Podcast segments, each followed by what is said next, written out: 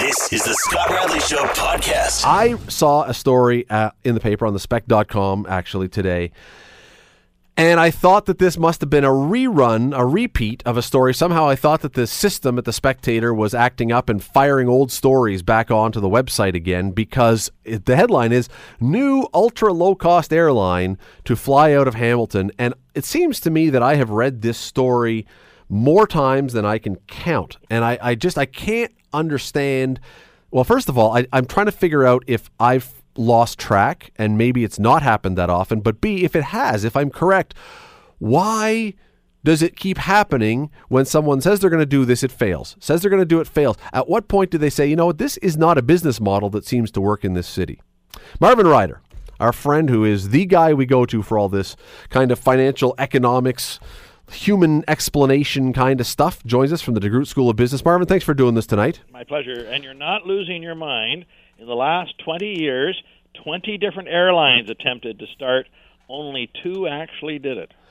It takes a lot of money to start an airline, and presumably people who have that much money also have some kind of smarts, you would think. So after 20, Marvin, where is the person who's saying, you know what?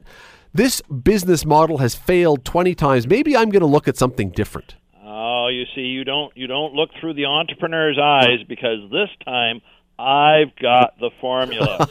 Those people didn't know, but I got the formula. Now, look, you're absolutely right. It takes a lot of money to start an airline, but what they forget is that when you do start, you're not going to be operating full planes. It takes a while for people to trust you enough to book those tickets.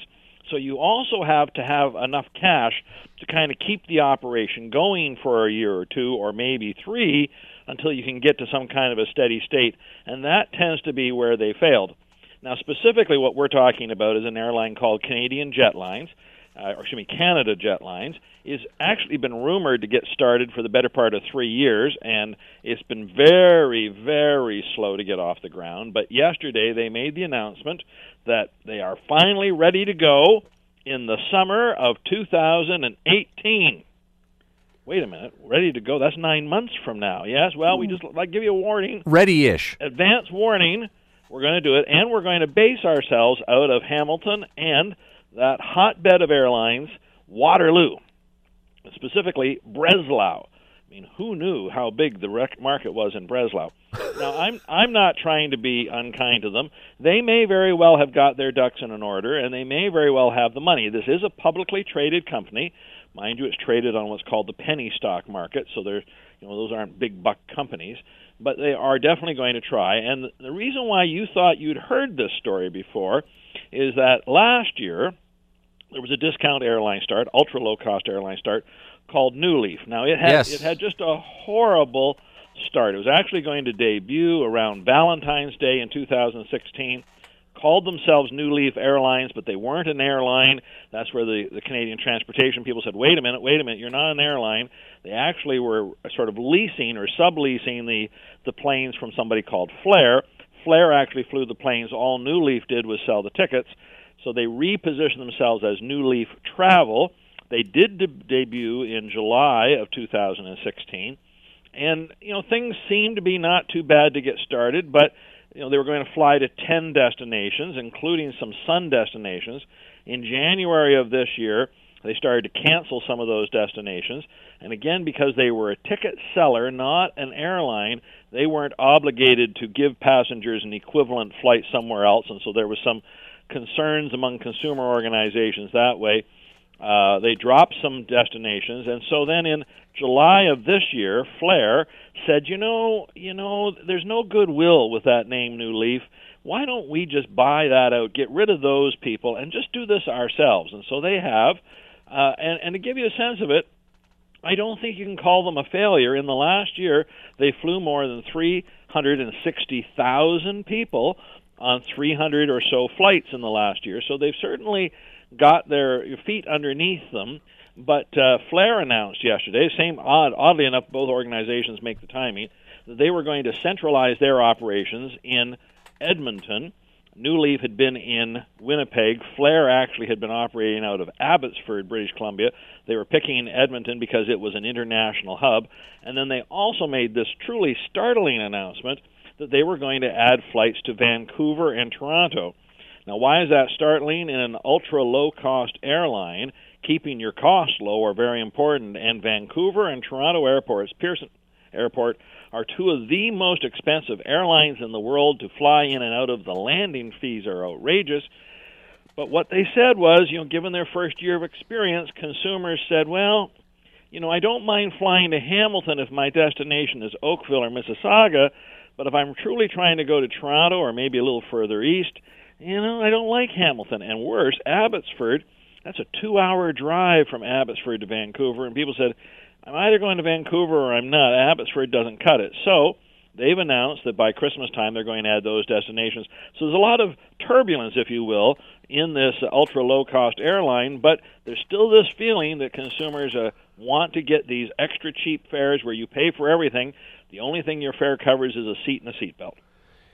It just always seems to me odd that th- there are a lot of people who are west of Toronto who don't probably love Toronto traffic, don't want to have to drive through Toronto traffic. People in London, people in Hamilton, people down in Niagara, in Waterloo, all over the place, who you would think if somebody could just, even if it was the same price, almost as a Toronto airline. If you could have the convenience of flying into Hamilton, landing, getting off, not the big waits, not the big traffic, not the huge cost for parking, that some airline could not only make Hamilton really work, but become known as hey, you come to uh, Buffalo has made the Buffalo airport has made quite a great living off of people who go, I love flying out of Buffalo because it's not Toronto. And I've just I don't understand why Hamilton has had such a hard time establishing itself with those benefits that it has. So let me make two points around your comments. First, now you see now I think you do have the entrepreneurial bug because that's the thing that every entrepreneur keeps saying. I just don't understand why I can't tap into that. If you add the populations of Oakville, Burlington, Hamilton, throw in some Mississauga, you have well over a million people. That's more than enough to support that. But I will also say that in these 20 years that we had this problem, and, and most of your listeners probably can't remember back 20 years ago, but you would as a sports reporter, uh, you know, Hamilton Airport was being used for people like the the Blue Jays yes. fly in and out of because we don't have a curfew. You could have a late game and still get in. And there were these wonderful stories 20 years ago of people like Roberto Alomar, what have you, trying to drive to Hamilton Airport and getting lost because we didn't have a direct route. You know, they'd show up on some, but how do I get to the airport? So that was a big problem 20 years ago. Now, fortunately, you know, powers that be have have invested in a wonderful road to get you there. So access to our airport is so much better than it was before. Uh, so I think we do have the infrastructure. What we need now is an entrepreneur who has those kinds of deep pockets to not simply start, but continue I to invest saw a story in that airline, uh, in the paper on the invest in that spec.com actually to begin today. to set up a pattern. What, And what I thought really that this must have been a in way, Scott, is rerun, a repeat of a story. When Somehow I flight, thought that the system at the Spectator was acting up and firing old Toronto. stories back onto the I website again because the headline is going to get the new ultra low cost airline rises for a to fly out of then we lose Hamilton. And it seems I to me about that I have Oh, read no, they got this another one. story Oh, no, by the time more have to, it's too times late. than I can And count. that's the And I. I just I can't understand. equation, you've got well, first of all, I, I'm trying to figure Yeah, out three or four airlines lost three or four airlines along the way not after that, you go, off, "Oh, often, forget it. It's a B, new one. You know if what? No, it's not going to work. Now, Buffalo has Why succeeded does it keep happening when someone type, says they're going to do uh, this, it fails? Says they're going to do it, fails. At what say it's point do they say, you know what, this is not a business United model that seems Southwest, in there. JetBlue, Marvin Ryder, They have our friend who is the guy we go to for all this and then you say, kind of okay, financial if to to economics, Florida, I know human get a flight out of explanation kind of stuff. For Joins us from the Hamilton, it DeGroote School of Business. and Marvin, thanks for doing this tonight. good years. You know, My I can, And you're I can not remember losing your mind. 15 years ago flying on um, 20 different airlines uh, U.S. to Airways. Only two To Pittsburgh, and then from Pittsburgh anywhere in the It United takes States. a lot of money I to start an airline, and connection. presumably people people who have that much money also WestJet. have some kind of smarts. You would think. So after 20, airline. Marvin, How much people where is the it when it person who's here. saying, you know what, this business model has failed 20 times. Maybe I'm going to look at something different. Pretty quiet here Oh, five, you six you years don't- ago. you So don't look through the airport- it's not entrepreneur's the airport eyes isn't because welcoming, this but we time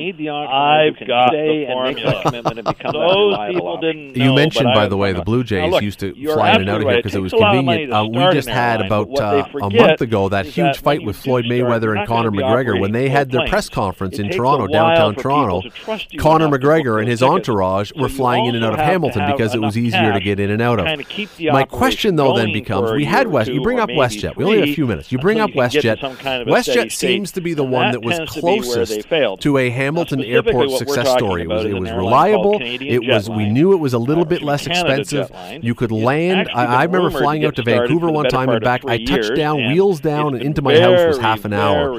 And I said, I will fly WestJet from Hamilton every single time if I can, finally ready even if I have to pay a little more. In the summer and then it seemed to kind of go squirrely again. What, what happened to WestJet? Why did WestJet not stick around and work? I give you a warning. Ready is. Trying to sell tickets to a population, and we're going to base ourselves out of further, shall we say, east of us, are so hotbed of airlines going to Pearson, Waterloo there is just this magnetic pull. And so when some spaces opened up, knew how big the Pearson market was at Breslau? Went up the road, now, went I'm, to the highway, I'm not and trying they left to be unkind here, to them, but they didn't they may the very well have got their again, here's the funny order, thing, they may very well have the money. Now that both Newleaf slash Flair traded on Canada Jetways has said you know they've sort of rediscovered Hamilton companies. Guess what? They are definitely here about and Canada saying why you thought you bring some more planes to Hamilton and WestJet. Maybe we'll bring some more planes to Hamilton this could actually be great news start, for us if we're sort of rediscovered start. as that hub. Leaf. Now, it only yes. remains good news if people have the deep actually going to stay there. So around I'm encouraged. Day I'm thrilled. I know people who have flown, called themselves New Leaf. Leaf. They weren't Airlines, always happy about the nickel and diming. That's where the uh, I think I shared with you earlier today that initially, initially New Leaf started, actually uh, were a carry-on bag. Subleasing waited until you got the from Somebody called Flair. Eighty dollars for a carry-on bag. New Leaf did was sell the ticket. It was forty, so they dropped some of those themselves fees. They've gotten a little better travel. on their fee schedule. They did, but people weren't just in quite July prepared for 2000. I pay for a carry-on bag. And, you know, sure, things seem bag, to be not oh, too bad a soft to get started. but four dollars? You know, they were going to fly to ten but, destinations. You know, they've learned how to deal with these ultra-low-cost carriers. In January, we're in a better year, position to succeed, and I hope Canada Jetlines does really well. I hope there's because they were great competition. What does competition do? It brings down. They weren't obligated to give passengers. Last thing is there any reason that you obviously know that Air Canada is not going to abandon Pearson and suddenly uh, decide Hamilton is the place. But is there any reason so why Air Canada couldn't run this year, some flights said, out of know, Hamilton and say, look, yeah, most no of our flights are in Toronto, but if you are west of here and if you want to have a convenience, yeah, we'll fly a few flights out here. We'll fly once a day to Orlando during the winter or once every second day to Orlando or wherever else. Is there a reason they couldn't do that? Absolutely not. It's really their choice. people. And so, again, what they sometimes do is do this as a trial. They'll try it once one got winter. Their, see what the take up is if they get but, enough uh, demand. Flair announced yesterday, same few odd, weeks ago, I was visiting a place called Palm Springs, California. Now were not to centralize their operation in the summer because it's very hot Edmonton, there. But this new leaf had been in uh, Winnipeg. Canada Flair actually had experiment where they ran a direct flight every day from Toronto to Palm Springs over the winter months because it was an and they were so hub. encouraged by the response they got. Startling announcement to doing it. They were going to add flights to at least over the winter months. So again, in Palm Springs, why is that startling? An ultra spending money. Cost airline. This is the experiment you always have to do in the airline industry Toronto because our travel patterns ebb and flow. Our two of the most down, expensive airlines in the world there, fly in and, and have to be experimenting. So Air Canada could come back and in a sense, what then they again, said was, you know, given their first year of experience, consumers said, well, Flair uh, shining you know, I a don't mind flying to Hamilton Hamilton if my I think some of the destination major is airlines Oakville will or rediscover Mississauga. it. Is Hamilton an expensive truly trying to to airport, by the way? Maybe a little No, further it- east. it- it's not you know, I expensive airport. like As far as the, the taxes to land, or the fees to land, and stuff like that. two-hour It's not, drive no, it's not expensive at all, and it's also I'm either going to that Vancouver or if not. there is a delay, I cut can still land here. they've If you're announced late that by Christmas Toronto time and you they're say you to add those absolutely have to land, There's a lot of after a certain time, turbulence, if you pay an will, even in bigger this ultra low of penalty. cost airline. Because of that, this Still is why this feeling Toronto, that excuse me, Hamilton Airport has done very well these extra on the cheap fares courier side of the for business. everything. The business The only thing side, your fare those covers is packages a seat go in and out at three in the morning, four in It the just morning. I know always it seems to me the odd that to have th- there are a lot of going in and people who but that's what are kept the airline- west of that's what kept the Toronto who don't probably love Toronto traffic, don't want to have to drive through Toronto traffic. People in London, people in Hamilton, people down in Niagara, 300,000, in Waterloo, all over the place, who you would think if somebody could just, year, even if it was a the same price, that by almost as a days, Toronto that's like airline, if you 100 could have the uh, convenience of flying into day, Hamilton, you know, landing, can add up getting off, not the big still not the big traffic, not the huge cost for parking, not to Beat a dead some horse, but we could also put an $8 million only foot Amazon Hamilton headquarters really there with work, 50,000 but become people known there as fly in and out Hey, you come to probably help Buffalo has made the Buffalo Airport has made quite a great living off of people who go. I love flying out of Buffalo because it's not Toronto. which is Hamilton And I've just I don't a little over understand why 10,000. Hamilton has had Uh, such but, a uh, hard just- time you right now, establishing hold itself your with breath. no, no. those But benefits. last night, I- I gotta let you go, Let but I did two s- I points raised this last night, and I don't know the answer. Now, you see, now I think At the peak the of the steel industry in Hamilton, how many people were employed combined between Stelco and Dofasco? Why I we damn close tap into into that. that. Oh, it was, okay. Populations of between Oakville, the, between them, but that was also in that heavy labor intensive period. Well over it was very million quick after that more that we than started to automate and that number went down. But But, I will also say that in these 20 50s, years early that we 60s, had this problem, 50,000 people and working most of your listeners probably can't It's remember um, back yeah. I'm not years ago, holding my breath, would but I've uh, but boy, would that be a nice surprise you to know, wake up to Hamilton one morning. Airport was Just another quick note, I know you like want me to the- go, the but Blue Jays Yes. flying Yeah. in and out of because Toronto, we don't I think, have a is curfew. definitely in the running have a late game if they and still get locate a headquarters there were these and I'll just wonderful stories 20 years ago of greater Mississauga, like Roberta Brampton, Alomar, what have you, trying to you know, area, drive to Hamilton Airport and getting lost spillover because benefits we didn't have a direct route. So You know, they'd show even up on some. How do I get get it, the but the airport? region gets it. So that was a big problem 20 years ago. Now, I- I would- fortunately, as long as we've got powers a Canadian have, entry, uh, even it's invested not in in a my wonderful backyard, road to get you there. there. So access Marvin Ryder from the airport is DeGroote so School of Business than it was always, always, before. always appreciate the Uh, time. and Thanks so for I this. think we do Anytime, have the infrastructure. Uh, yeah, what we need I now is loved- I've done it once. who has those kinds of I think deep pockets. once. Once, not simply start, maybe twice. But Can't remember now. But at least once have flown airline, in and out of Hamilton, and I got to tell you, to begin it was the a best experience What, what you're really talking of about an a airport ever. I literally was when wheels flight, down, off the plane, had my luggage out the door, into my car, in my front door in roughly half an dependable. I know hour. You cannot beat that. I just, I've, never figured out how we a cannot make our Oh, airport lose that one.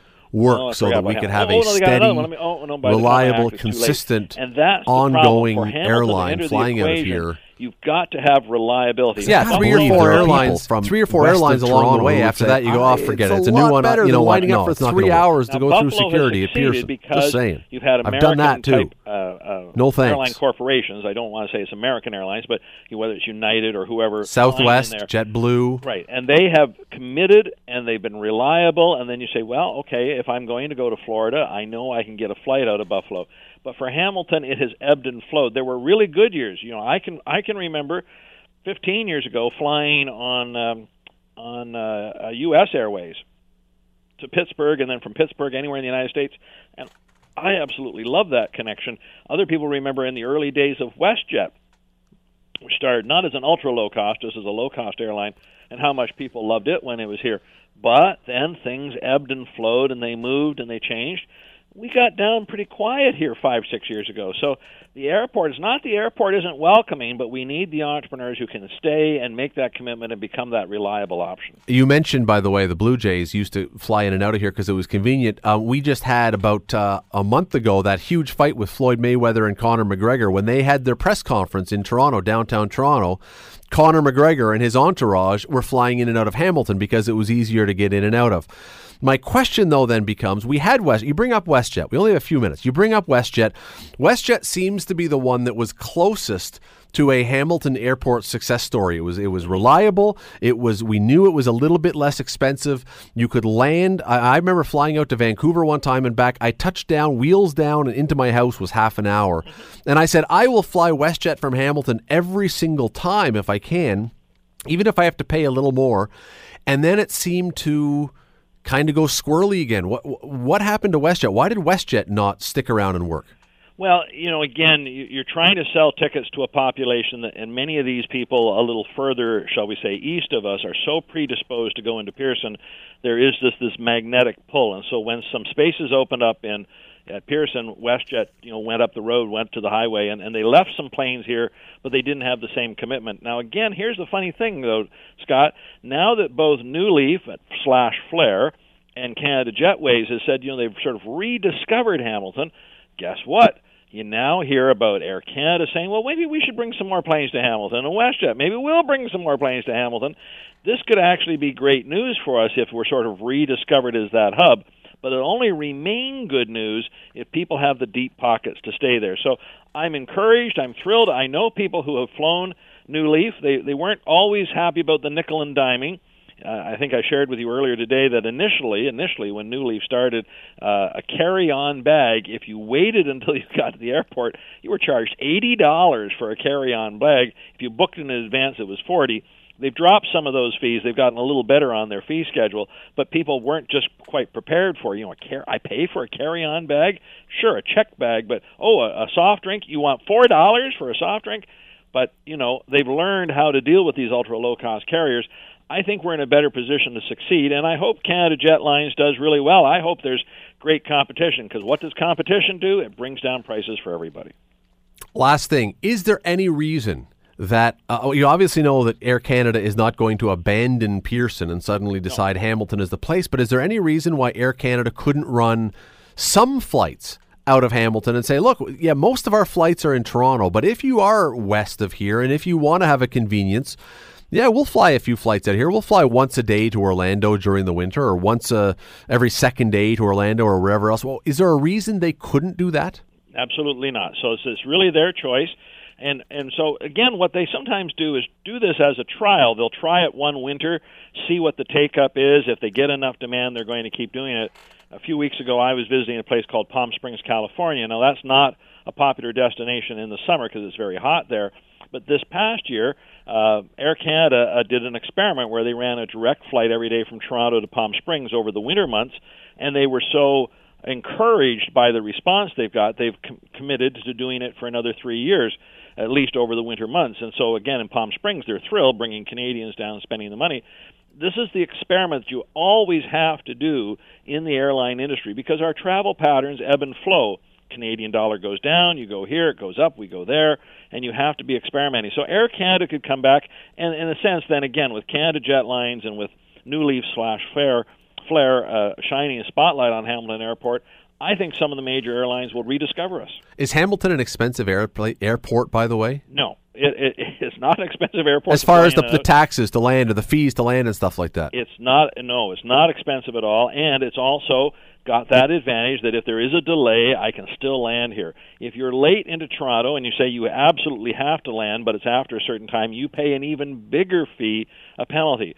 Because of that, this is why Toronto, or excuse me, why Hamilton Airport has done very well on the courier side of the business, the business side, those packages go in and out at three in the morning, four in the morning. I know it upsets the neighbors nearby to have planes going in and out, but that's what's kept the airline excuse me, kept the airport viable without a passenger service, the business travel still is quite strong. If we can add more passengers, imagine 300,000, 400,000, 500,000 people using that airport over the year, and that's not a lot. Divide that by 365 days, that's like 100 people, uh, excuse me, a 1,000 people a day. You know, it, it can add up pretty quickly. I think there's still this potential by shining the spotlight not to beat a dead horse, but we could also put an 8 million square foot Amazon headquarters there with 50,000 people working there and fly in and out and uh, probably help our airport too. Yes, yes, it would. Uh, 50,000 employees in the area. It would dwarf our biggest employer, which is Hamilton Health Sciences, a little over 10,000. Uh, but uh, just, I'm telling you right now, don't hold your breath. No, no, no, no. Well, last night, I, I got to let you go, but I did. I raised this last night, and I don't know the answer at the peak of the steel industry in Hamilton, how many people were employed combined between Stelco and Dofasco? Just it was damn close to fifty thousand. Oh, it was okay. Nineteen sixty between the between them, but that was also in that heavily labor intensive period. It was very quick after that that we started to automate, and that number went down. But yes, back in the late fifties, early sixties, about fifty thousand people worked in steel. It's um yeah, I'm not holding my breath, but I've uh, but boy, would that be a nice surprise to wake up to one morning just another quick note. I know you want me to go, but if if Toronto, I think, is definitely in the running for it, and if they locate a headquarters, and I'll just wave a wand in sort of the greater Mississauga, Brampton, you know, area, that would still have tremendous spillover benefits into this region. So even if we don't get it, but the region gets it, it's still going to have tremendous benefits. So I, I, I would, as long as we've got a Canadian entry, even if it's not in my backyard, I'm still going to be excited. Marvin Ryder from the DeGroote School of Business. Always, always, always appreciate the time. Thanks for this. Anytime, Scott. Uh, yeah, I loved. I've done it once.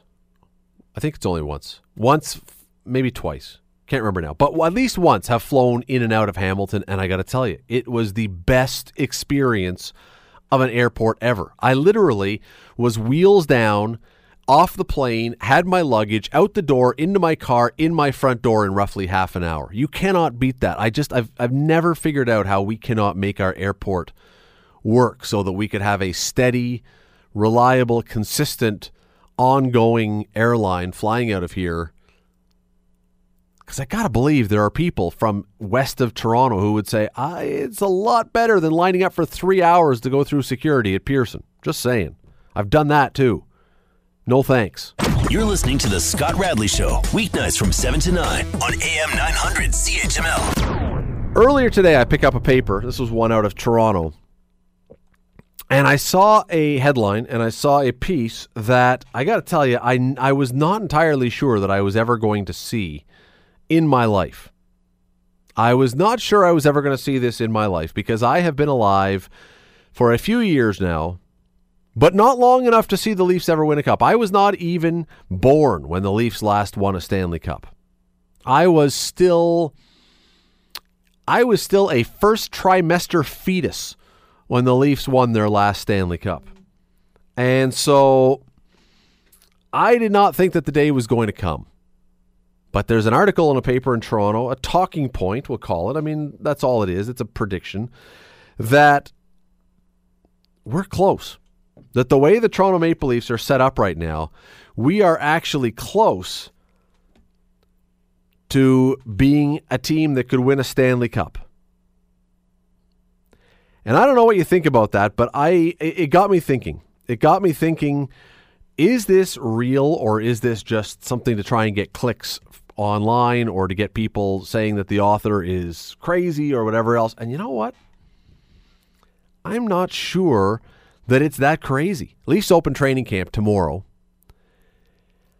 And you know, I can go back to if you're if you think about it, 1970 what year was it? 77, 78 when Roger Neilson was the head coach and Daryl Sittler was with the Leafs and Lanny McDonald was with the Leafs and Errol Thompson and Ian Turnbull and Borje Salming and Mike Palmateer had showed up and all those guys, and that was probably. And then, I mean, we had later years. There were later years for the Leafs when Doug Gilmour and Dave Andreychuk and those guys were around, and Felix Potvin.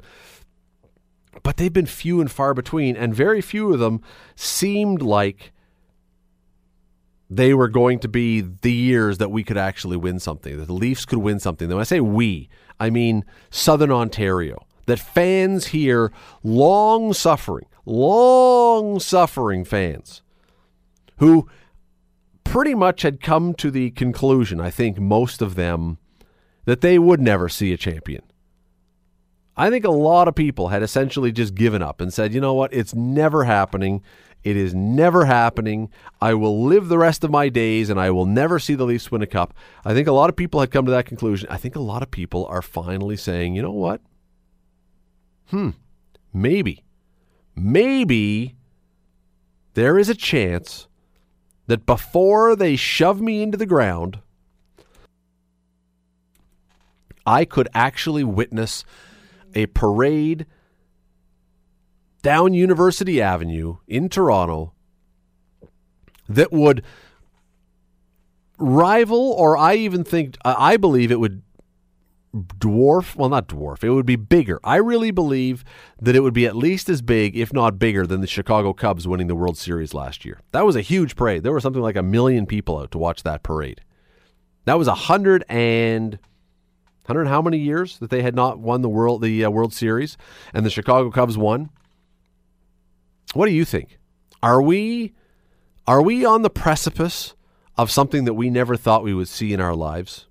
Are we on the precipice of the Toronto Maple Leafs actually being a contender? Not just saying that because they're trying to sell tickets or because we're all suckers or whatever else. Are we actually on the precipice of the Toronto Maple Leafs being a team that could actually, maybe, possibly, legitimately be real contenders for a Stanley Cup? 905 645 3221 or star 9900. What do you think about that? We're just waiting. We're trying to catch up with a guest here. But in the meantime, what do you think about that? Do you, oh, let me put it a different way. Do you care? Because this, the, the, the belief has always been that there's a lot of latent Leaf fans. There's a lot of Leaf fans that they they're not right out there. They don't announce themselves. They don't proclaim themselves as Leaf fans because, well, frankly, because it's been a little embarrassing in recent years. It's been a little embarrassing to stand out front and publicly say, "Yeah, yeah, well, I'm a Leaf fan for sure. Yeah, I, it really matters to me," and then have people mock you for that. But there is a widely held belief that if the day ever came, and it started to come, that the Leafs really were good again, that they that people would be coming out of the closet left, right, and center. The Leaf jerseys would be flying. It would be like the days after a playoff win. You know, every time around here when the Leafs win a playoff series, and I granted it doesn't happen all that often, but the people have their little car flags out, and they're driving around honking the horns. You just win one playoff series and it's like they've won the Stanley Cup. Does it re- does it matter to you still or has 50 years of the Leafs most of 50 years anyway of the Leafs losing and losing badly and being an embarrassment a lot of the time has that beaten it out of you? Do you just say I don't really even care anymore?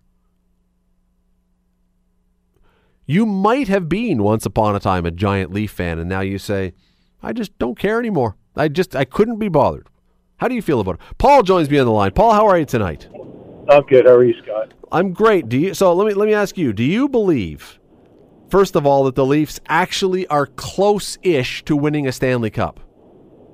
Um no. I mean I, I want to believe it, but no. Does it matter to you if they were, if they start this year and they look really good? Does that matter to you? Will you be one of those people who will be living and dying with every game because it's time? Well, I mean, I've been a Leaf fan all my life, right? So um, through the ups and downs and every well, the more downs than the ups, I suppose. Absolutely, you're right. So yeah, yeah, hundred percent. I mean, it, it would it would be uh, it'd be great. It would matter, you know, it'd be huge, but uh, you know, I don't know what the Chicago fans felt like, um, but to me, it's, it's you're just expecting something to tank. That you know, you know what, Paul, you, you just touched on something that I think is very valid and very fair and very accurate, and that is, I think for a lot of Leaf fans who have lived through some or all of the last 50 years, even if things go well, there is just that expectation that the entire house of cards is going to collapse at some point. There is no I don't think there's anybody out there who actually in their heart of hearts would let themselves believe something good could happen to this team. You might want it to. I'm just not sure you could believe that it would happen to this team.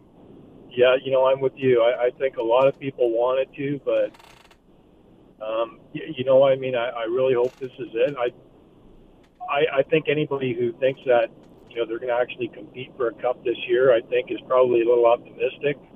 Um, I think they got a great foundation right now. Um, my opinion, uh, you, you look at the teams that have been there; they got some great young talent like the Leafs, but also a lot of character depth players in there too that uh, I'm not sure the Leafs have right now. Paul, I appreciate the call. Thank you. Thank you. 905 645 3221 or star 9900. The, the bigger question is do you care? After 50 years, do you care whether the Leafs are Stanley Cup contenders or have you either become so dispirited by their continual by your expectation that they're going to fail or so disinterested by the fact that you know, over the years, you've just had the enthusiasm beaten out of you. Do you care if and when the Leafs might be Stanley Cup contenders? Do you get yourself excited? Would you let yourself? See, this is another thing. I think there's a lot of people who really are of the opinion that it takes a level of emotional commitment to buy into a team. It does, which is what makes winning so great, but also what makes losing when you're a sports fan so horrible.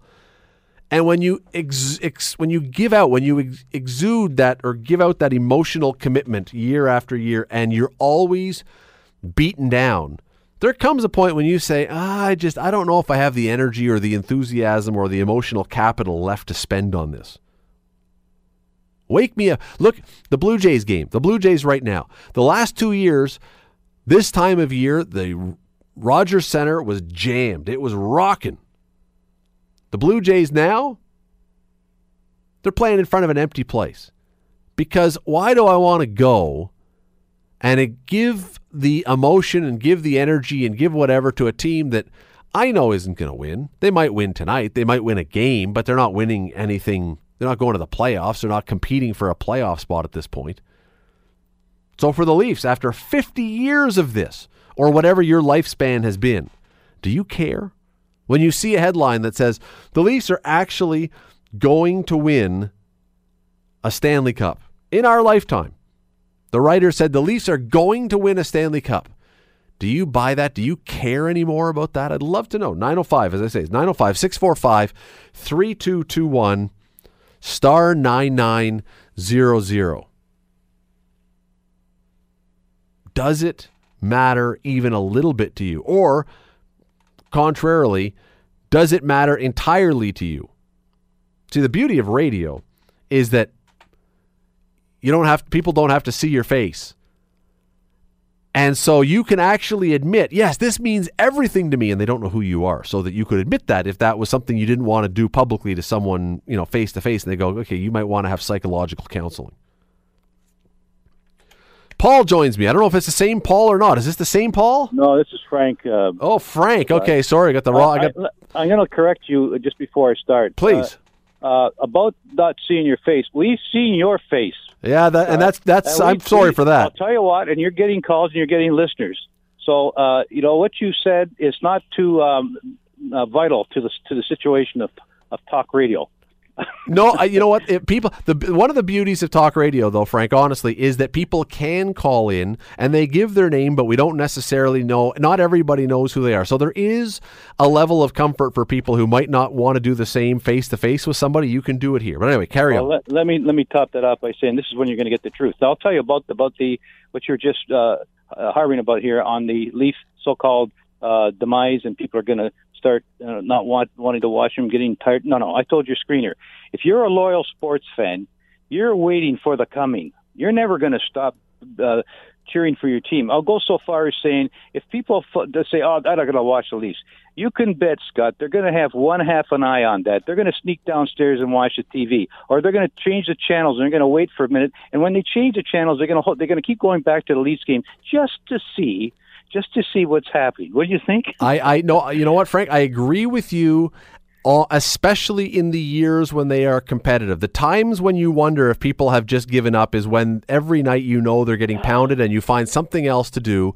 And maybe not even that because let me let me say one other thing.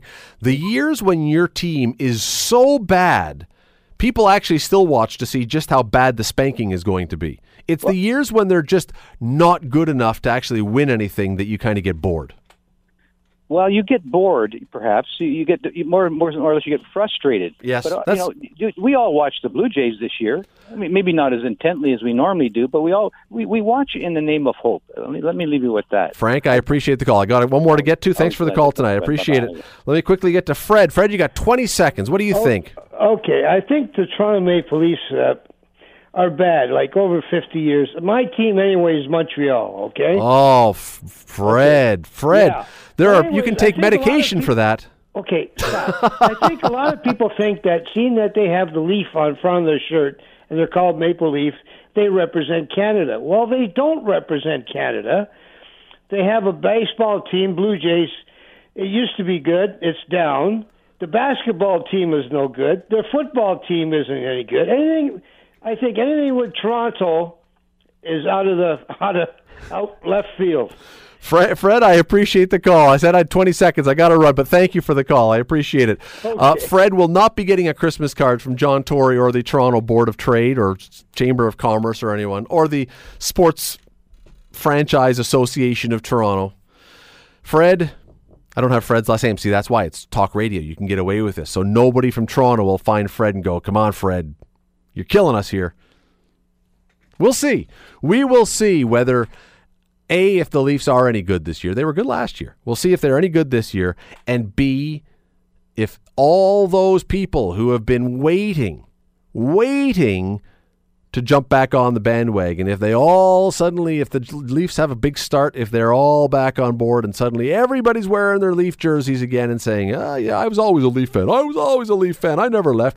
You're listening to The Scott Radley Show, weeknights from 7 to 9 on AM 900 CHML. And I think that I'm going to be preaching to the choir here. I expect I'm going to be preaching to the choir a little bit, although maybe I'm wrong.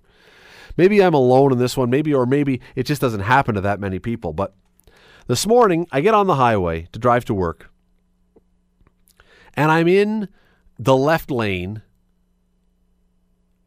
which you know, people say, oh, you're in the fast lane. No, no, there is no fast lane on the highway.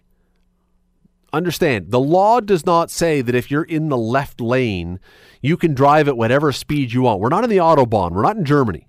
The left lane is not the fast lane. The left lane is generally considered the passing lane. Now, this was a two, this is the 403 coming from the mountain down towards the downtown. So, even if it's the passing lane in a two lane highway, you're going to use both lanes. So I don't feel guilty about being in the left lane. And I wasn't driving like a pokey little puppy. I wasn't going at 80 or something where I was driving everybody nuts and slowing everyone down.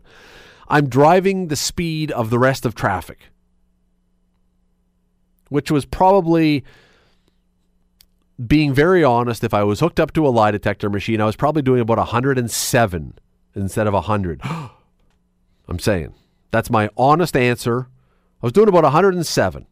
The car behind me was way behind me. I wasn't causing any traffic jam. I wasn't nothing like that. So I'm driving along. I'm coming to work. But the guy to my right decides he doesn't like the speed that his lane is going. And he doesn't want to wait for an opportunity to safely pull into my lane, either behind me or in front of me. So, looking directly at me, so in other words, I know that he sees me. This is not a case where there's an accident. We've all done this. We've all had a moment of bad driving where we move into a lane a little bit and we don't notice there's a car there and we feel terrible because now the other person is all bent out of shape and it's our fault we know it's our fault and pr- hopefully we would give a wave or tap your chest or something to show that, yeah, you know what, I know that I messed that up. Sorry, that was my bad driving. The guy looks at me and merges into my lane to cut me off and misses the front of my car as he pulls in, misses the front of my car by about six inches. Literally, by about six inches. Just right in front. Doesn't care that he's cutting me off, doesn't care that I've got nowhere to go, looks at me, decides he doesn't like the lane he's in, and decides I'm entitled to take over the road. I'm entitled to do what I want and then proceeds to, as I'm trying to pull back a little bit so that I'm not six inches off his bumper the whole way, because we know what that's gonna what's gonna happen if I do that. As I'm slowing down a bit, he starts to ram on his brakes so that I have to swerve partway onto the shoulder to avoid crashing into the back of him. I tend to not be someone who spends a lot of time driving in road rage mode, but I'm telling you, there are times when people on the road, even if you are waking up in the morning, you're feeling good, you're looking forward to having a good day, there are people that can push you to the point where you you're so angry at this person because again, last week I did the stupid driving thing. I turned into a lane that wasn't my lane and I partially cut someone off and I immediately realized that pulled back to my lane, rolled down my window. I'm not a saint, but rolled down my window. So when this woman pulled up beside me, I yelled out my window, That was me. I'm sorry. I think she thought I was rolling it down because I was going to yell at her, but I said, That was me. That was my fault. I'm sorry. The idiots who actually believe the road is their own playground, that no one else matters, that they can look at you and decide they're going to drive any darn way they want to drive, and you have to get out of the way of them. And you want to know something? Based on his driving and based on what I know of the rules of the road, if he had pulled into my lane so that I was a foot behind him, not of my own doing, and then if he taps his brakes and I smash into the back of him, guess who's going to be charged with that collision because there probably aren't going to be witnesses to stick around. I'm going to hit a guy on the highway from behind. Guess who's getting nailed with that accident? On his insurance. Me. I can argue, oh, well, look, he pulled in front of me. Unless I have a dashboard camera or unless someone, a good Samaritan, decides to stick around and say, no, no, that was his fault, I'm going to be the one who is responsible for that. And here's what ended up happening. And Ben, I don't know, right? Ben, do you, you drive, right? Yep. Okay. I was so mad this morning that there was a moment there when he was pulling into my lane after looking at me and knowing that I was there.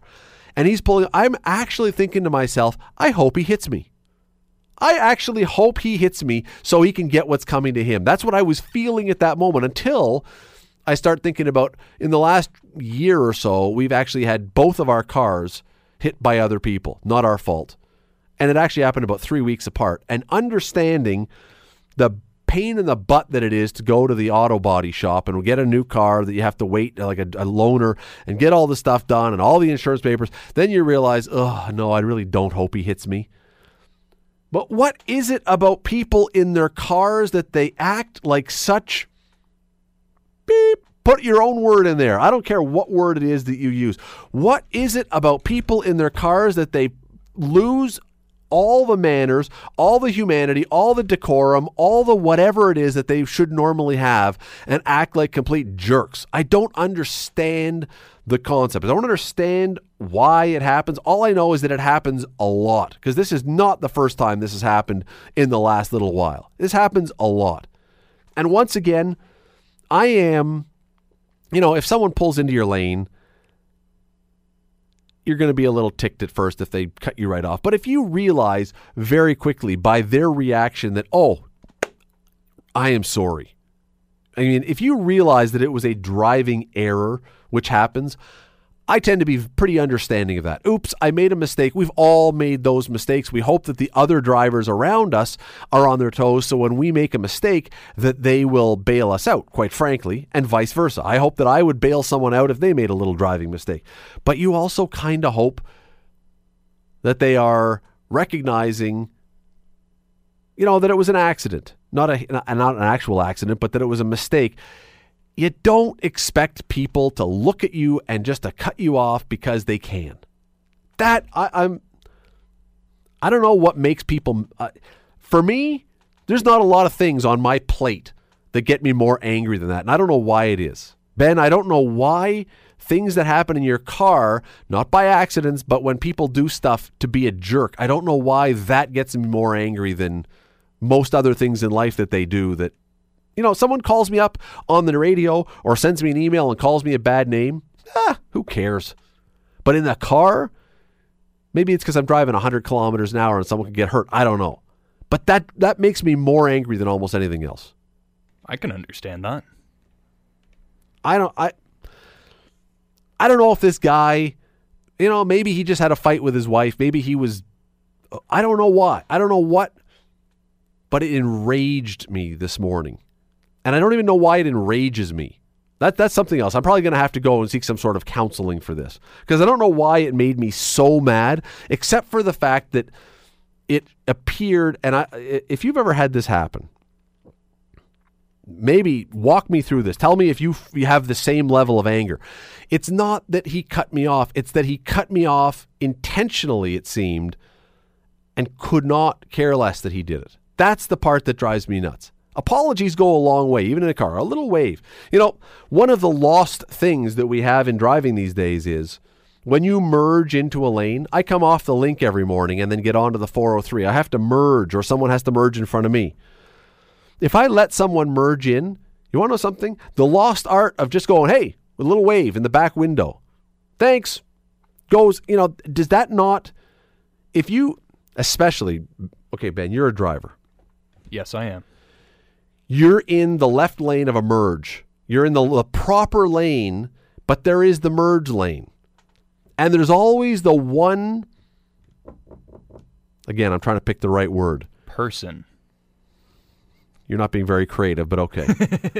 Who decides he is going to go the full distance of the merge lane, pass everybody who's been waiting patiently, and then try and jam his way in. And you're supposed to, I guess, let that person in. Although more often than not, you see the people pulling right up to the bumper of the car in front so they can't get in. But if you do let that person in, the very least that person should be doing is going, hey, thanks. Little wave in the back window. Thank you. Appreciate it. Not just getting in and then zooming off and acting like a jerk. Or even when you're in traffic and everyone's lined up and you know that they're going to merge later on, not like not kilometers down the road, but you're, you know, 30 meters until the end and you see that one guy behind you, he just comes out and guns it right down going, "I'm going to get in front of you." Every single time that is what gets me angry cuz it's like just wait 30 seconds. That's all I'm asking. 30 seconds of your time to not go around me and cut me off. Frank writes, Whatever happened to the big C, courtesy on our roads these days? In my years of driving, I have never had over aggressive lane changers pull in front of me, uh, minus a signal of their pre intent to do so, with hardly the length of their car even to fit in. He's never had that? Wow. I, I think he may have misspoken there because I have that, I think, almost every day. Yeah, on that merge area, the guy won't won't put his blinker on and just tries to jam his way in. Why? 905 645 3221 or star 9900. Why is it that in our cars, these kind of things drive us more nuts than almost anywhere else? Because again, you know what? Someone walks along my street and does something, calls me a name, yells something, whatever. I'm I'm fine with it. I can I just laugh it off. It's no big deal. It's water off a duck's back. Someone at work says something to me. You got to you got to say something pretty darn mean to get through my rhino hide. I'm I'm you know I'm pretty thick skinned. Maybe it's this job. Maybe it's doing two jobs like this where people have their opinions of what you say or of your opinions. That's fine. Everyone's entitled to their opinion, and sometimes, believe it or not, there are actually people who call up and use naughty, naughty words when describing how they feel about me. That's totally okay. I actually generally just have a little giggle and move along. It never bothers me but somebody acting like a jerk in their car intentionally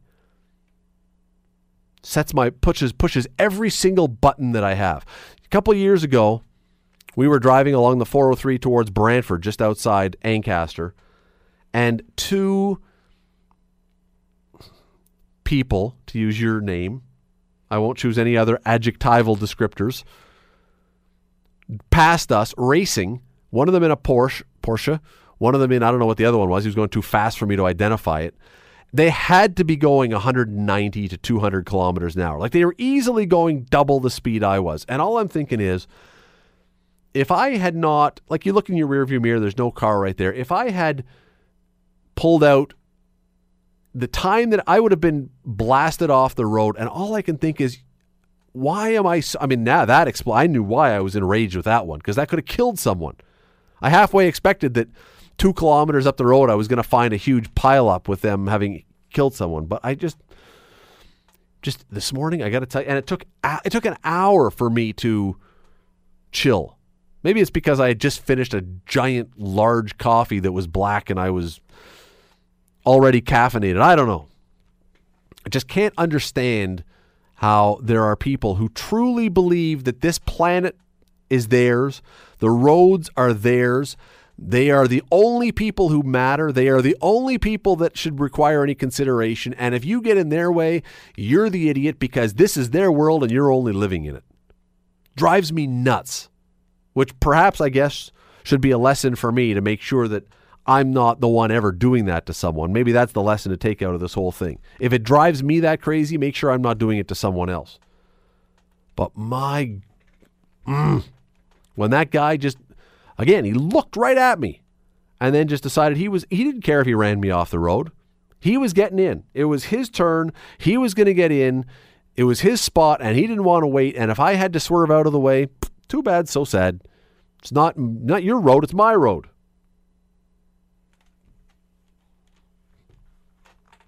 And you know what? It'll happen to someone tomorrow. It'll happen on that merge tomorrow because someone will go the full length of that empty lane and then right at the very end when the when the lane has no room left so they have to get in they're going to squeeze and push and try and get themselves in and you know exactly what I'm talking about. You know exactly what I'm talking about because it happens too often. It happens too often.